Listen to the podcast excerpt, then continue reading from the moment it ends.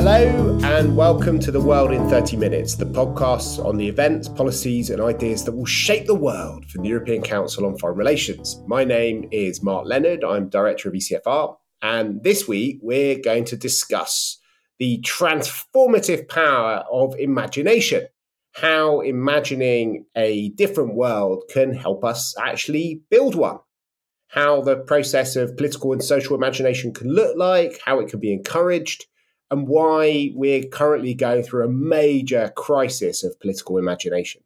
And I'm very happy to welcome Geoff Mulgan to the podcast. He's Professor of Collective Intelligence, Public Policy and Social Innovation at the University College of London. But he's had a very long and distinguished career, including senior roles in civil society, running various different organizations such as Nesta and the Young Foundation at the highest peaks of, of government, working as head of the Prime Minister's policy unit and the strategy unit as well as working in technology in academia. And in another life, he was my boss when he was director of the Demos think tank, and I was a very humble researcher just out of university. So it's a it's a huge pleasure to talk to Geoff today. He's author of a brand new book called Another World is Possible: How to Reignite Social and Political Imagination. Geoff, thanks a lot for joining. Great to be with you. So I want to talk about the, the crisis of imagination, the history of utopias, and then to, to go into some of these more practical ideas that you have about how we can get out of the situation we're in at the moment. But maybe we can just start with that crisis. It's difficult to discuss the whole book in 30 minutes, but the core issue you start with is this sense that we are in a hole because we can't actually imagine our way out of it. Can you define what the, the crisis of political and, and, and social imagination is? Uh, I'll try. So, so my my career, as you said, has been a slightly odd mixture of working often top down with governments, including many across Europe and the European Commission, sort of bottom up from new either startups in the business world or social ventures, uh, all of which is about how do you make ideas real.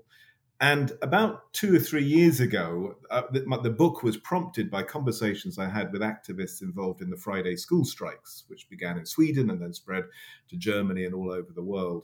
And I was very struck talking to those activists how deeply pessimistic they were about the world, about the climate crisis, and so on, but also how there was lost much sense that they, you could aspire to a better world, a better welfare system, better health, better economy, better cities.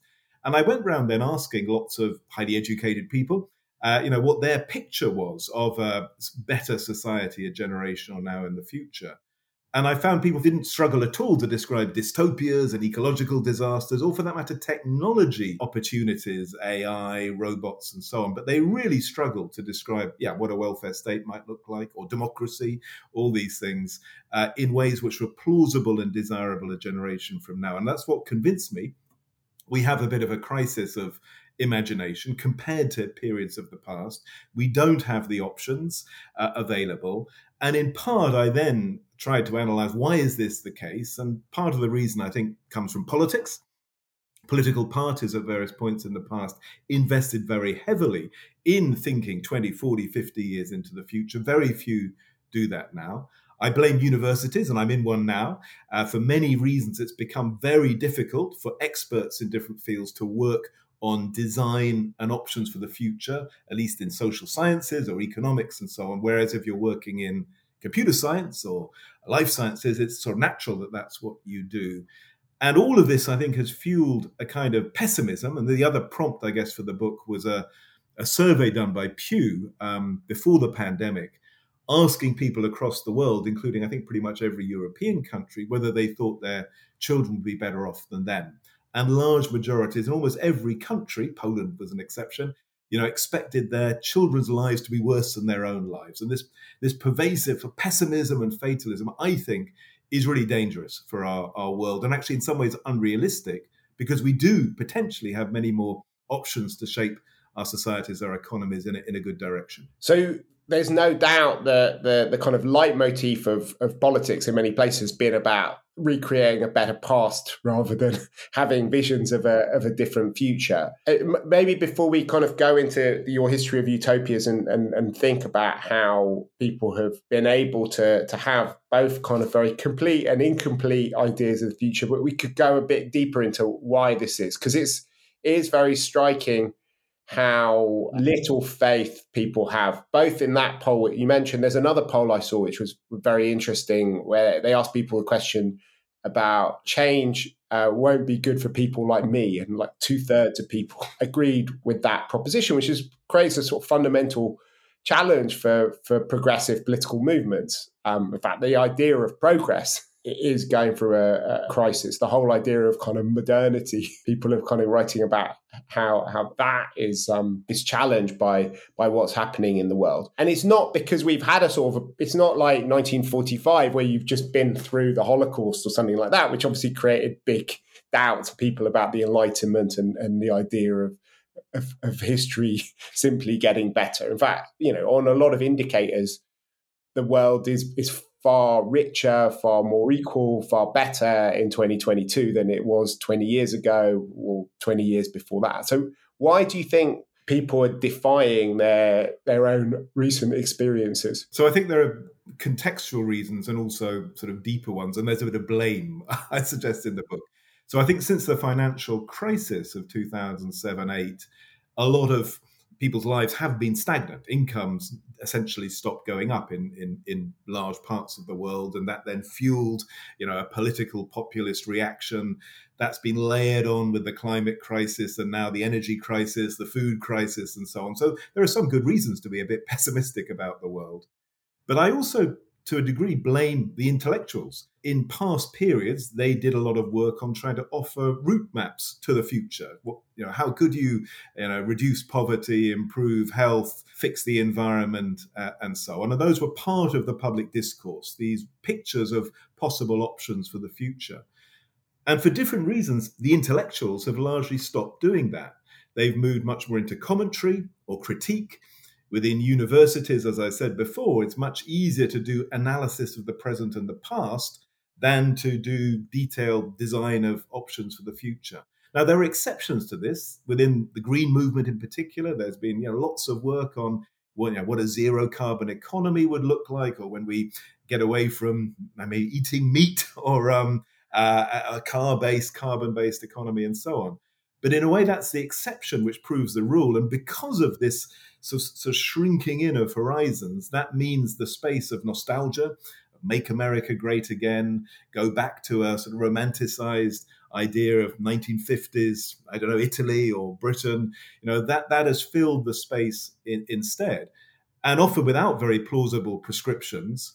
And as you say, in many ways, quite unrealistic, because to me, one of the messages of the last 50 years is that actually, when the world puts its, its efforts into things like cutting child mortality or boosting renewable energy, it's actually rather good at achieving those things. So we have, I think, a deeply unrealistic fatalism embedded both in our intellectual culture and as a result in our wider political culture. Because you also look at the whole question of information and the fact that we have so much information now. And I kind of was thinking uh, also about Zygmunt Bauman has written a lot, wrote a lot about nostalgia and where nostalgia comes from. And part of his kind of notion is that our spheres of reference have, have changed a lot. So in the past, we compare ourselves with our parents or our neighbors or people kind of near us. And in, in those terms, you know, you could see a story of progress. But one of the problems you have now is that people are comparing themselves to uh, sometimes fake versions of perfect lives in other places of the world. So there is a sort of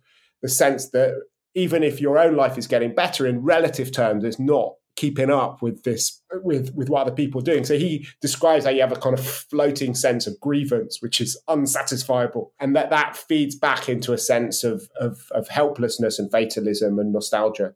Do, do, you think that that's part of it as well? I think that's a bit of it, though. Um, having once commissioned and edited him, I, I think he was he was so broad brush uh, and pessimistic about the world that he almost is, people like him became part of the problem. There is no doubt that in a sort of social media rich environment, we have all sorts of distorting mirrors through which we see the world. And as you say, there's striking evidence in many countries that even though people may think their own lives are going quite well, their own community is thriving quite well, they think they're the exceptions and their wider country or the wider world is going to the dogs. And that's because that's what you pick up on in the news, which naturally uh, emphasizes the dramatic, the dark, the bad over the slow, positive stories uh, of progress in things like uh, education or health, or for that matter, even democracy.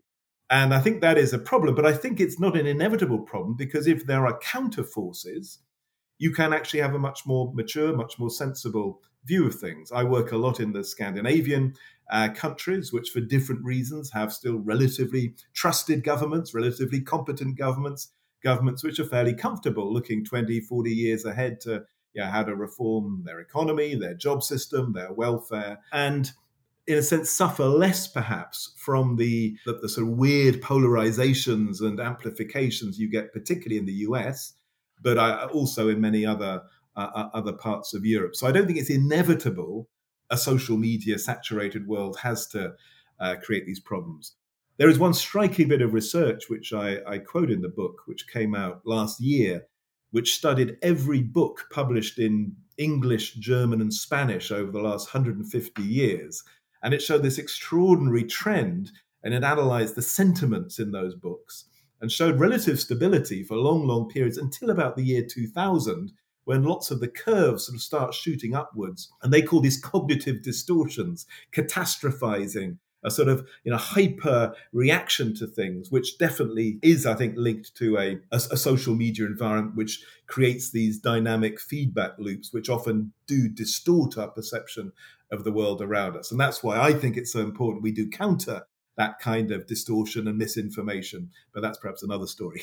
Let's talk a bit about the history of, of utopias. You, in the book, kind of look at, at, the role of utopia in literature and political thinking. And you have this kind of notion of completion versus incomplete. Do you want to talk a bit about that? It's very interesting. Yeah. So, one of the things I try to look at in the book is, you know, where do ideas come from and what, you know, really imaginative ideas have the biggest impact? And the easiest place to look is written fictional utopias which go back five or six hundred years. They go back all the way to Plato, Sir Thomas More, City of the Sun. And they're extraordinary documents.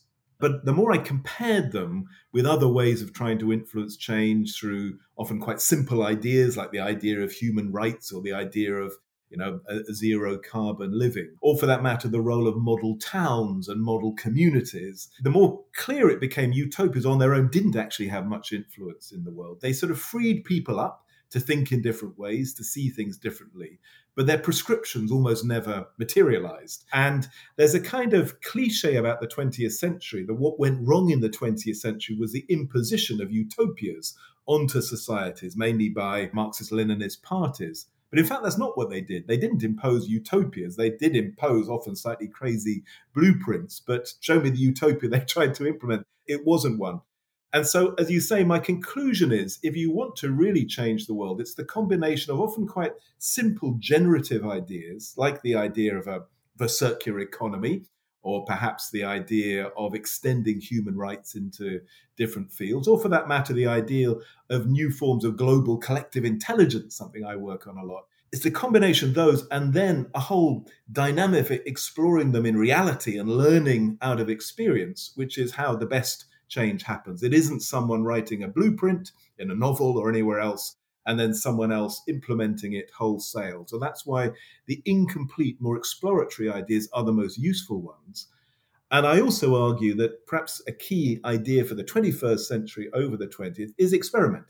If you think you've got a great way of solving a problem, don't impose it through a law on your whole country at once, as Stalin did, but also most political leaders in the 20th century try it out in one place and learn by doing. And actually, that's in some ways much more of a Chinese tradition of change going back 2,000 years, perhaps, than in the Western mind, which likes to think in very sort of logical, deductive ways. It's very Popperian as well. It's very Popperian, definitely. And George Soros would probably approve.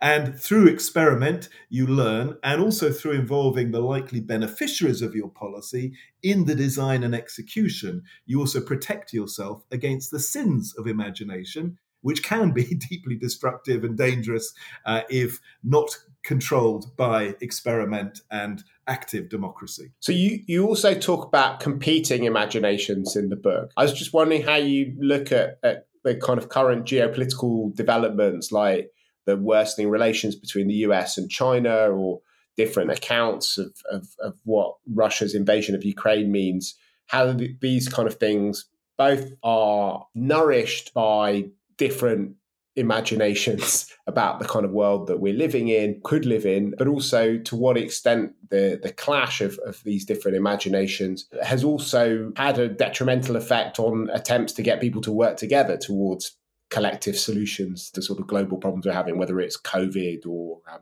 climate change. Yeah, so in, in the book, I try to map out what will be the dominant competing imaginaries of the next 10 or 20 years. I definitely think a certain kind of technological authoritarian nationalism is the most important force globally for the uh, foreseeable future, as exemplified by Xi Jinping or Erdogan or Modi in a very different way in India. And that's a set of imaginaries in a way which compete with more traditional Western neoliberalism or new ideas coming from the Green movement and social democracy the most interesting sort of question which comes out of that is, is as it were, the creative political imagination, which could give shape to new forms of global governance, which make sense to those different imaginaries. And sadly, I think one effect of the, the Ukraine war is making it even harder to tie India and China into a more traditional Western based global you know rules based order. They've in some ways you know lost further trust that that will actually not be used against their interests. So we need a lot of really creative imagination about what a next generation perhaps of task specific global governance institutions might be around things like data or things like uh, action on uh, on carbon emissions or global organized crime there's a whole host of tasks which need new forms of global governance and action but we need the creative imagination to design those in ways which make as much sense in Beijing and Delhi and Ankara as they maybe make sense in Berlin, London, and, and Washington. And one of the things I found depressing in recent years is how little really good creative work is being done on options for global governance design. And I sometimes point out that 10 years before the UN was founded, it was completely unrealistic to propose the United Nations. It was the daftest thing you could possibly do. The conditions looked so unpropitious. But in a way, it's precisely in those dark times that the hard work needs to be done on options so that when there is a shift of alignment, a shift of conditions, we have some well worked through proposals to get the major powers hopefully to align around. And how, because obviously, one of the reasons why a lot of the imaginaries that have tried to solve these problems have run adrift is that they tend not to take politics, identity, power very much into account. So, environmentalism for me is a sort of classic thing where there was this vision of three kind of big shifts that would take place in the world from, from thinking in national terms to global terms, from thinking about power to kind of having rules and laws and binding agreements, thinking about kind of politics and emotion shifting to science and reason. And, you know, if you look at the, the kind of early moves towards solutions, they were very much part of that shift. The Kyoto Protocol, in many ways, was a kind of embodiment of, of something which was trying to be global rather than national, which had binding targets and was was determined by scientists working in the, in your kind of Popperian style. And many people thought that was the beginning of a kind of shift towards a different way of thinking about the world. In fact, that was the high point. And since then, we've moved in the opposite direction on all three dimensions. And people are thinking much more zero sum terms. They're gaming. The idea of the rules based order sounds hilarious to, to you know 90% of the global population because they don't see these rules having any universal legitimacy. They're just rules that Western countries have developed, which they use to further their own interests and change when they're no longer useful, and then attack other people for breaking the rules. That sort of question about how, how you can shift, so because the, the big hope was that something like climate change would be so dramatic that the idea of relative ups and downs would kind of fade into insignificance compared to the notion of our own survival being brought into question. How do you reconcile the sort of hope for collective intelligence, these sort of collective solutions, with the fact that so much power, so many interests are, are, are located in still national governments who don't who control our information, how we shape things, and are looking at things in a much more zero sum way and are kind of motivated by, by by grievances, by a desire to take back control from a kind of dangerous world and and it's a lot easier to work out how to have imagination, you know, within a, a, a, a within a, smaller community than it is a global level. That seems to be the most difficult thing. It is, but obviously this this functions at multiple levels. What yeah. you've described. I mean, to me, the IPCC is one of the most extraordinary global institutional designs. A global was observatory and prediction of what's happening at a global level on climate, and albeit the limitations of Paris treaties and so on, that is a as a first in in human history. My guess is it will take much more severe crises to really change the dynamics you described. Bring on war, depression, revolution. There's there, there's a, I mean, a nice novel published last year by Kim Stanley Robinson, The Ministry of the Future, which predicts very high temperatures in India as one of the prompts for change. And this year we've seen temperatures of 63 degrees in India. Uh, China feels very vulnerable to some of the effects of climate change. So, at some point, there may be a perception we can't solve these problems on our own. We actually do need some new global cooperation. And then, at a much more local level, things like the shift to a low waste, low carbon economy are embedded in part in people's consciousness and their daily habits. I, I like to point out to people in Europe, for example, you know, three quarters of all our paper is now recycled, which seemed inconceivable a generation ago. Countries like Britain and Germany, you know, 40, nearly half of all electricity now comes from renewables, far, far more than a generation ago. And often we underestimate how much has been achieved in change. But that's partly because the ecological goal has been aligned with people's interests, with jobs, with uh, identities, with all those other things, rather than just being imposed as a set of sacrifices which people have to make. And again, that's the creative political task is how do you make something which is maybe necessary align with the feelings, the emotions, the realities of, of daily life. And I think a previous generation, perhaps of ecologists, weren't very good at that.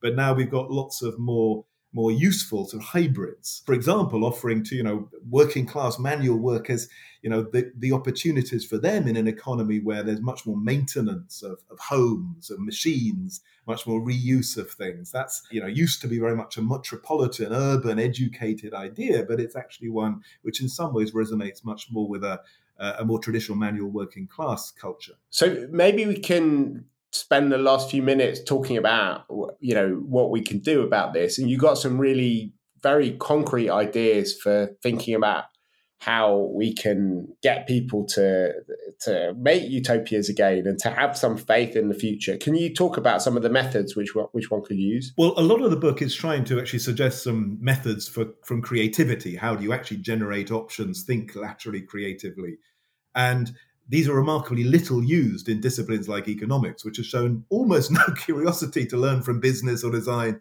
or the arts about how to think creatively. So, a minimum, uh, I hope more and more uh, people will use some of those to expand their sense of options. It could be for global governance or a local library or a park or a, a welfare system.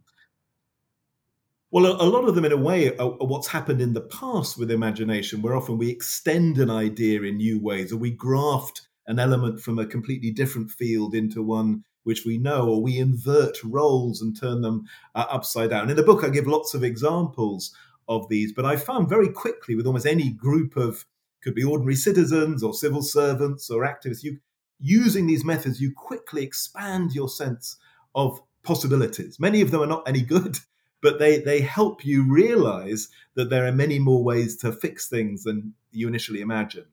And the other thing I then do in the book is look at what could be the roles of political parties or mayors or ministers in in commissioning these kind of exercises. What's what could universities be doing to use their brain power to help our societies think 20, 40 years ahead? What should philanthropy be doing? Uh, you know, which has the free money, perhaps the, the, the space to do this sort of work, but very rarely uses that freedom.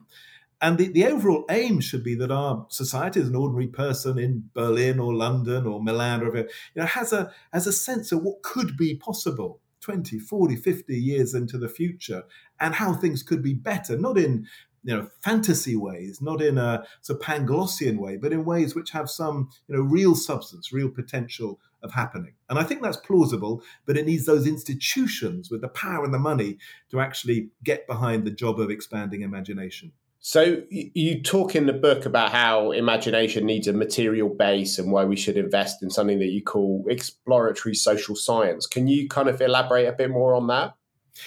Well, imagination in the arts, we, we assume requires resources. It requires art schools and galleries and funds and scholarships and so on. That's why we have, you know, burgeoning, you know, booming arts fields in, in film and painting and music and so on, often very well funded. And I think we need a bit the same in social imagination.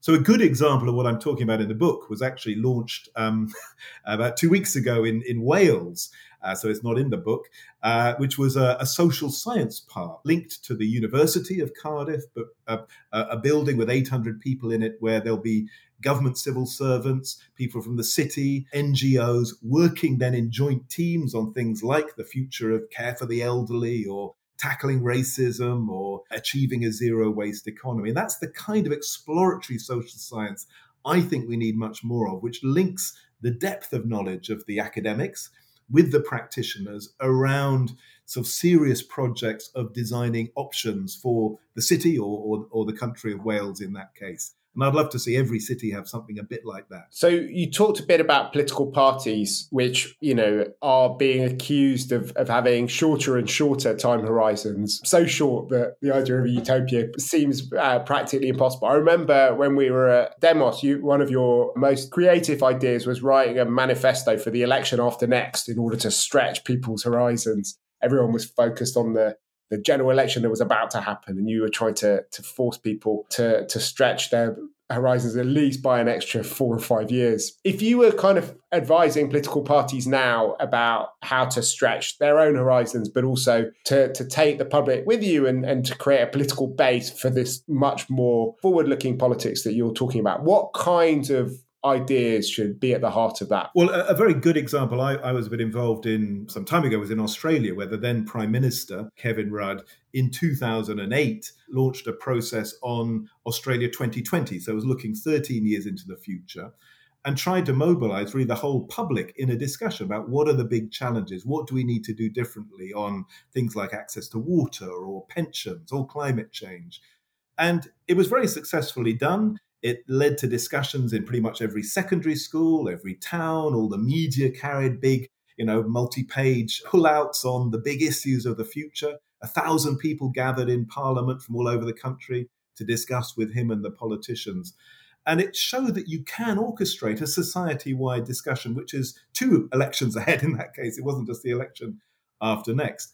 Now, in that particular case, the financial crisis then hit. I was about to say it, it, preceded a long period of opposition for his party, and other other parties were. Well, no, actually, the financial crisis put it on hold, which Australia handled very well, and his party was in power for well, another, I guess it was five years or so after that. So it's, it's an incomplete example, but it shows how a political leader can create that kind of space and benefit from it and actually rather marginalize the opposition by being the place which is talking about yeah, the medium and long term priorities. Great. And just in terms of the, because that's more about the process, but in terms of the sort of last question before we wrap up, then. What do you think the the most sort of generative ideas are which are around at the moment, which will help us reimagine what what our kind of world could look like? Well, there are lots of them, and I, I try to list quite a few of them in the book. I mean, yeah. ones I'm particularly keen on are the new possibilities of collective intelligence, how we turn the brain power of a whole society into